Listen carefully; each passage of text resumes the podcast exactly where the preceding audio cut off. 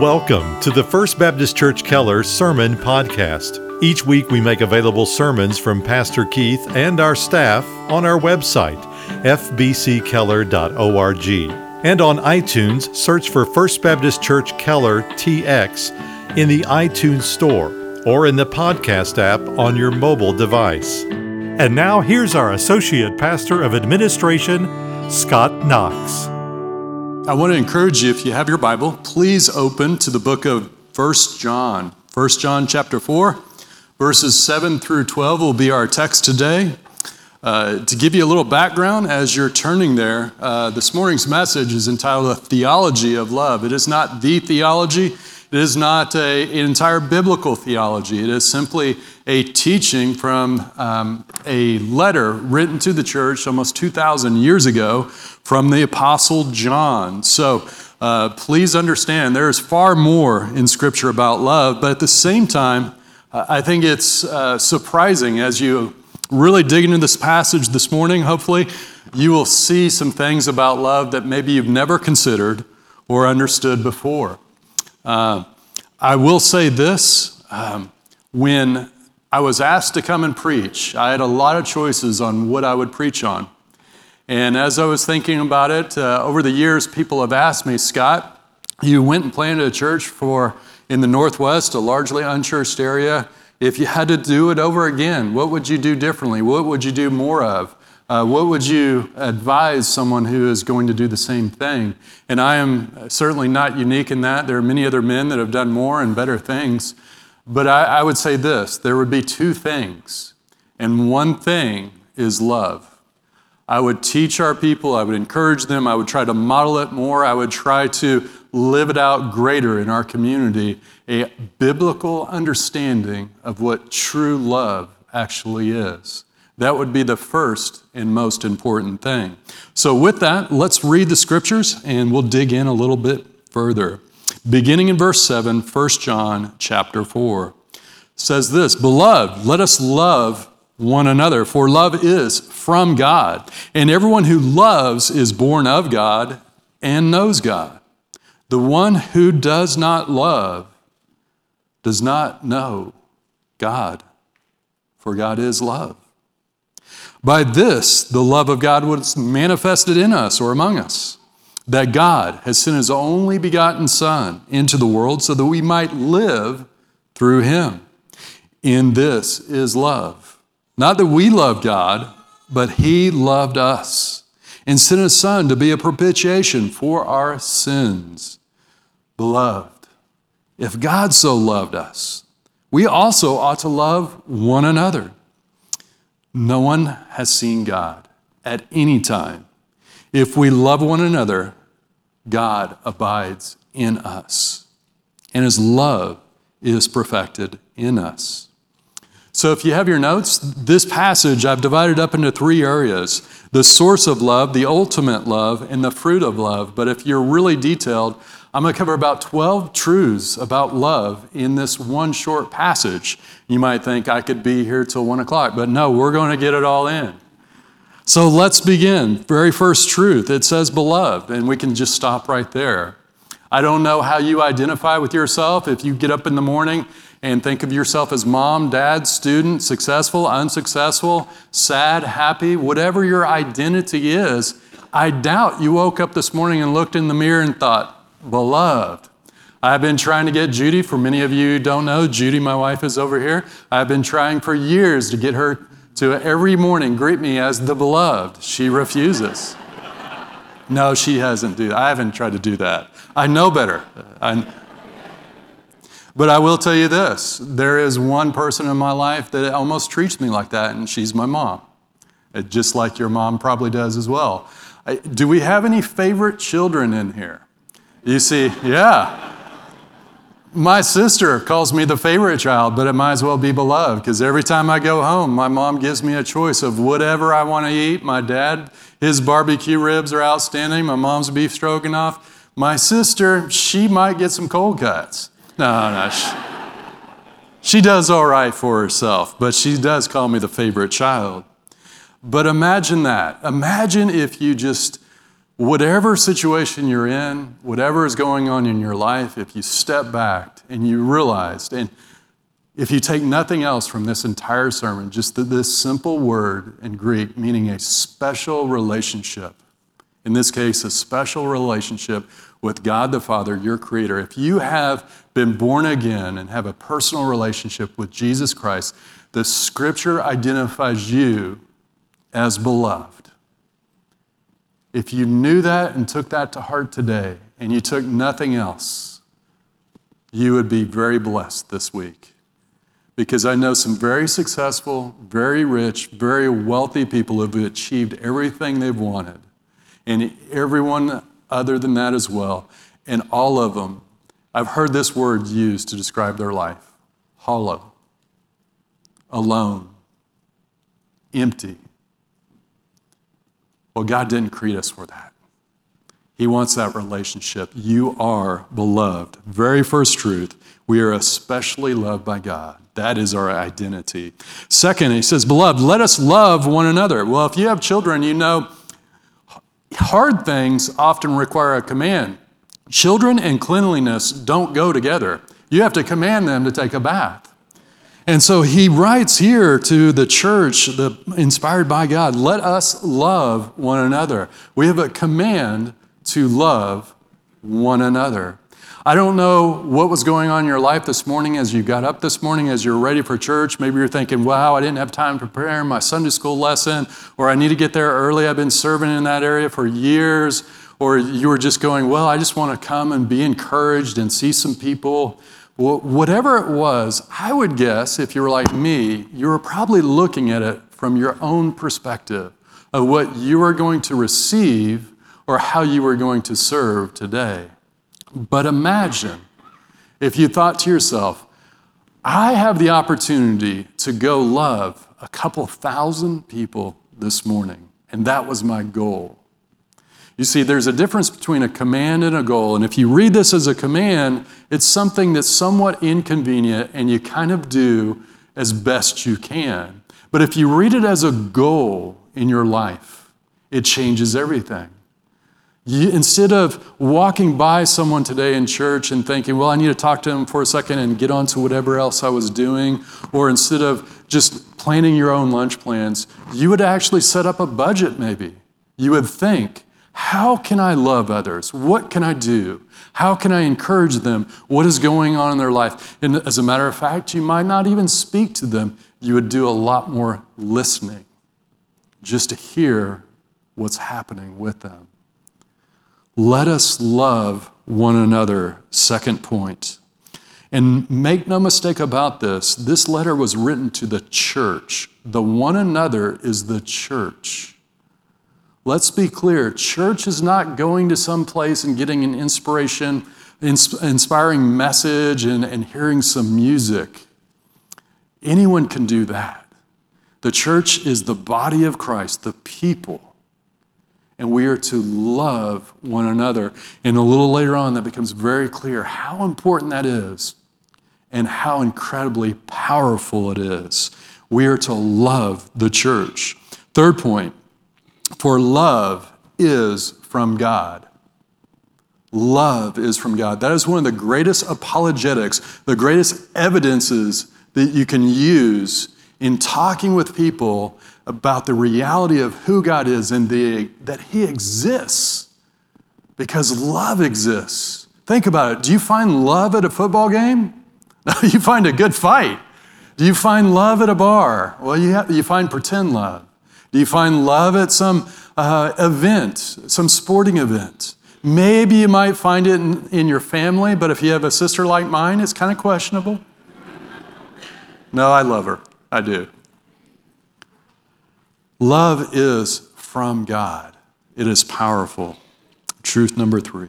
Number four, it says, and everyone who loves is born of God and knows God. Scripture talks about examining fruit, trying to determine who truly knows God and who loves God. And believe it or not, that is very hard because sometimes we substitute a knowledge of doctrine or a knowledge of Scripture for a knowledge, a personal relationship with Jesus Christ. And those two things are radically different. The Pharisees knew doctrine, Do you know God? If you know God, you love and you are born of God. It is a fruit of many that can be discerned.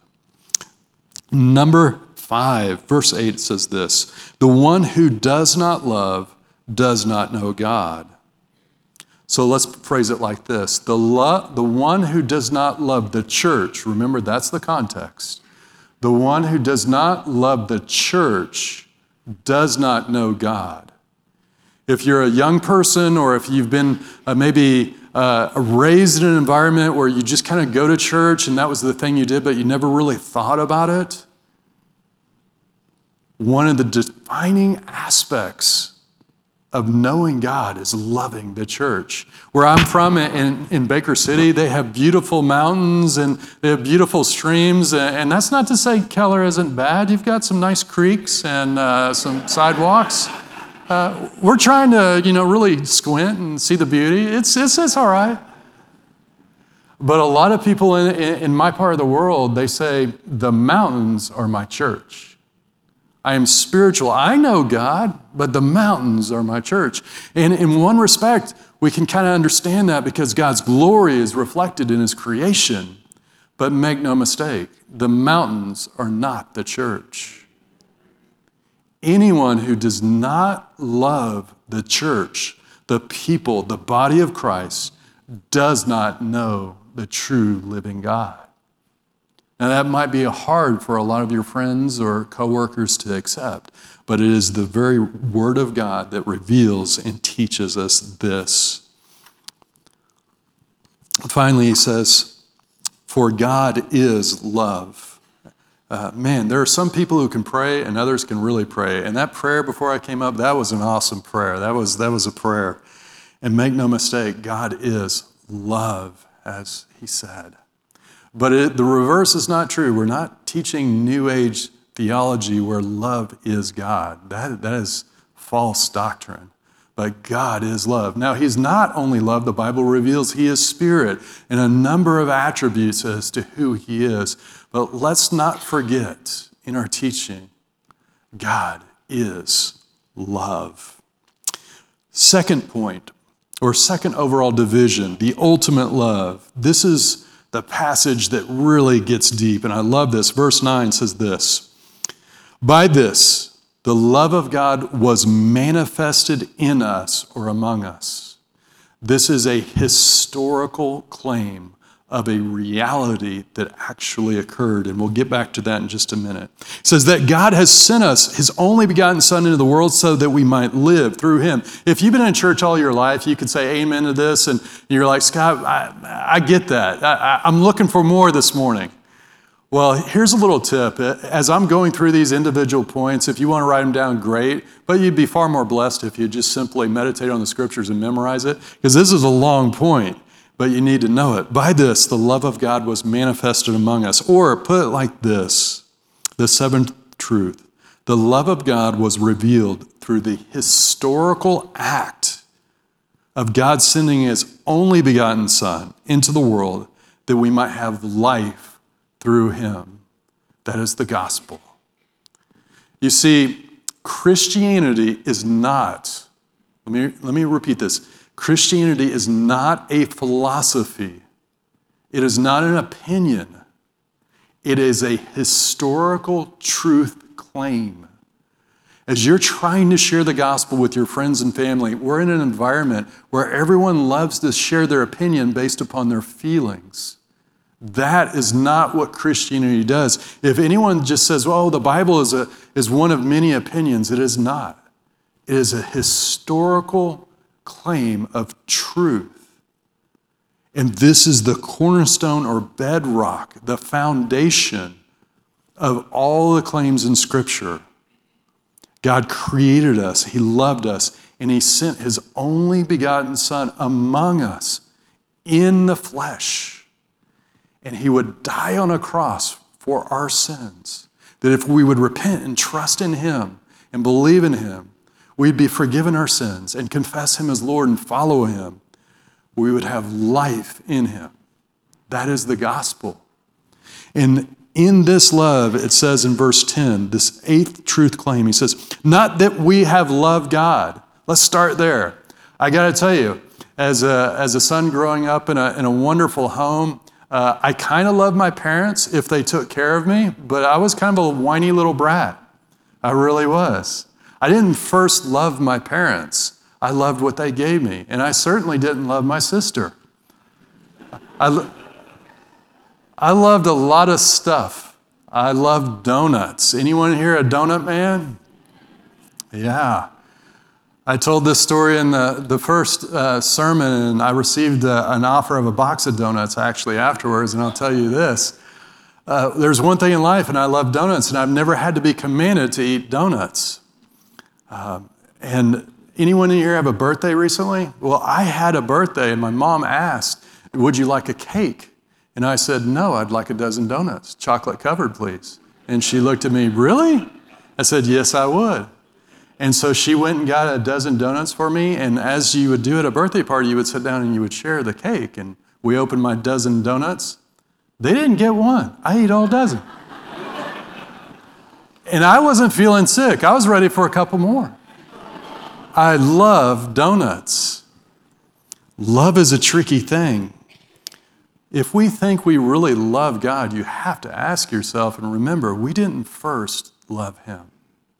Let's keep that in mind. Truth number nine, he says, but that he loved us and sent his son to be the propitiation of our sins and we could preach i could preach on this for hours what propitiation means it's a, it's a theological term we don't use it very much but it simply means the appeasing the wrath of god through the blood of his son jesus christ reconciling those who place their faith in him. You see, we did not first love God, and as sinners, God's wrath remained on us. But because of what Jesus Christ did on the cross to pay for your sins and mine, this highest act of love, the Father sending the Son, and the Son obeying the will of the Father to the point of death on a cross we can experience what true sacrificial love is.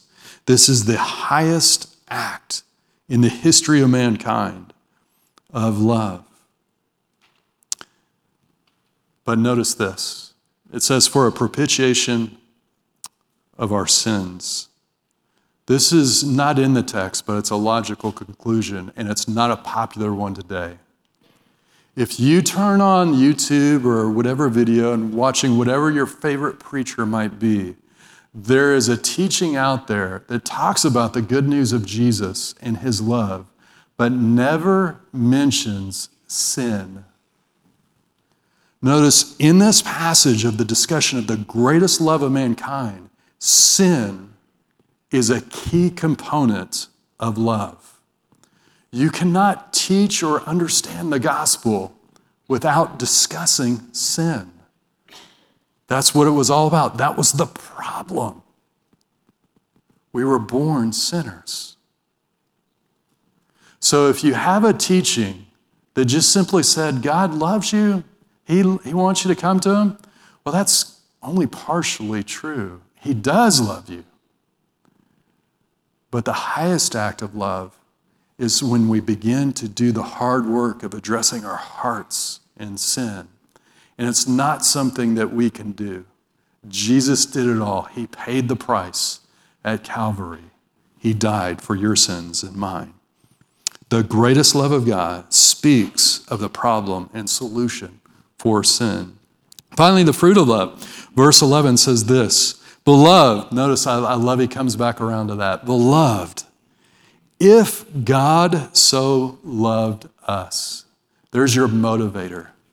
We also ought to love one another. It takes some motivation to love a few of us, especially me. Judy is a saint, by the way. If I come here to the church, you'll get to know what a saint she is because she has to deal with me. I can be hard to love. I don't know. I'm sure all of you are easy to love. Uh, I'm, I'm sure Pastor says, You're the easiest church ever. But I bet a few of you know some people in your life in churches that are kind of tough to love. And if you just view it from that lens, guess what? you're going to view them in a negative light. You're going to view them as someone to avoid. But if you step back all the way back to when you were first saved, when you first came into a relationship with Jesus, and you can remember how wonderful it was to be washed with the blood of Christ and to be forgiven, let that motivate you. If God so loved us, we ought to love one another. Verse 12, last verse. And this is where it all comes together. It says this No one has seen God at any time. Now, if you're a Bible student, don't let this surprise you. Don't let this confuse you. Many times in Scripture, the Bible talks about God revealing Himself in the Old Testament and the New Testament, but He reveals Himself in glory and light. But no one has ever actually seen God the Father other than the Son. No one has seen God at any time, but this seen aspect carries through. This is really important. If we love one another, God abides in us, or dwells, or remains, is the Greek idea. So, in other words, if we love one another, people will see God dwelling in your life. We had some baptisms this morning in the 8:30 service. A young lady at 13 years of age made the decision to publicly, before all this church, profess her faith in Christ at 13 years. When I was 13, I walked into a church in Shawnee, Oklahoma, Emmanuel Baptist Church.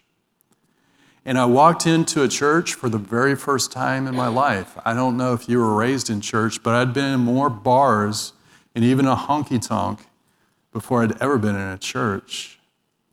And I walked in, and these people were kind of nutty. They really were. They were loving, they were smiling, they were talking about this Jesus fellow, and they even handed me a book and they said, This is the Word of God. And I was like, Yeah, right. I had never even contemplated God. I loved my folks and I trusted them, but I was pretty skeptical at, at, even at age 13. But I kept coming back, and this love, it was strange. It didn't seem to disappear. It was, it was different than I had experienced at school or anywhere else. And over time, I eventually went to a camp and learned what they were really talking about and came to know the Lord. But that love was more powerful than any speech that they shared. I could see something different in them. I really could. Well, fast forward many years as God radically changed my life in that church. When I came here about 15 years ago to this church, coming to seminary, had no idea what I wanted to do. We were trying to find a good church. As many of you know in this area, it's hard to find a good church if you visit around. And then I came to, to First Baptist Keller. And there was some good preaching. Dr. Patterson was the, the pastor at the time, and, and the worship was fine. I'm not a big music guy, but it was okay. But there was this nutty Sunday school class known as B33. They were troublemakers. They were making noise in the gym. People were upset. But it was wild because I walked in there and I immediately recognized the love they had for one another. It was the same love many years ago that I observed when I was 13 years old and walked into that church. They loved one another, and I could see it. And after a while, I, I, came to accept their nuttiness. They were a little kooky, but they were loving kooks, and I love them to this day. If you've never experienced that love and you're here visiting for the first time, maybe in church or maybe this church, I want to encourage you to take the time to go to a Sunday school class and experience the very love of God. You see, no one has ever seen God. If we love one another, God abides in us. His love is perfected in us. Theologians have argued for many years as far as what that really means. But I can tell you, experience it and you will understand what it means. It's hard to put in words, but you can see it. You can see it in the life of individual saints, but you can really see it in a loving group of Christians. Thank you for so much for allowing me to share the word today.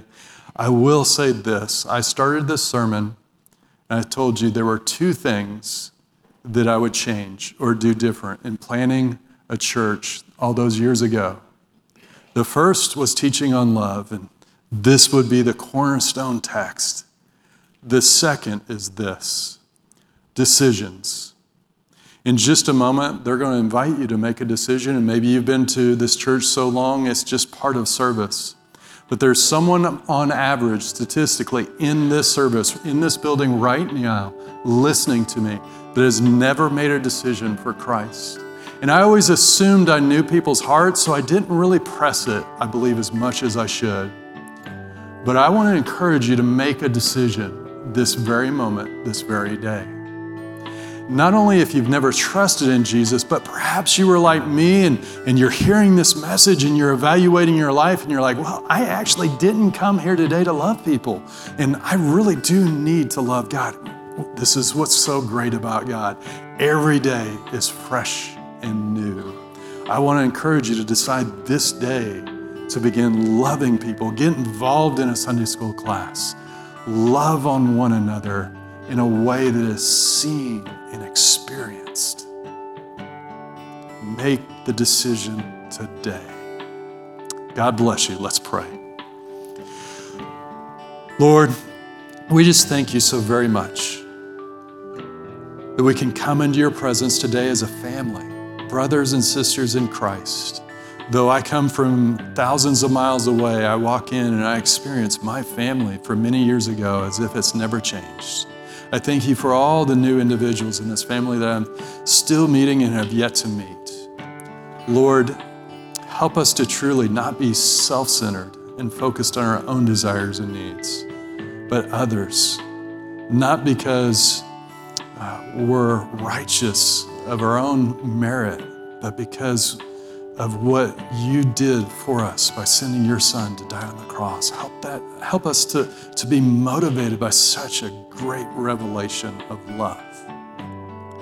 Lord, let this church, First Baptist Keller, be known for their love for one another. In Jesus' name I pray. Amen. Thank you again for listening to our broadcast. To learn more about First Baptist Church in Keller, Texas, or to hear more sermons by Pastor Keith and our staff, visit us online at fbckeller.org.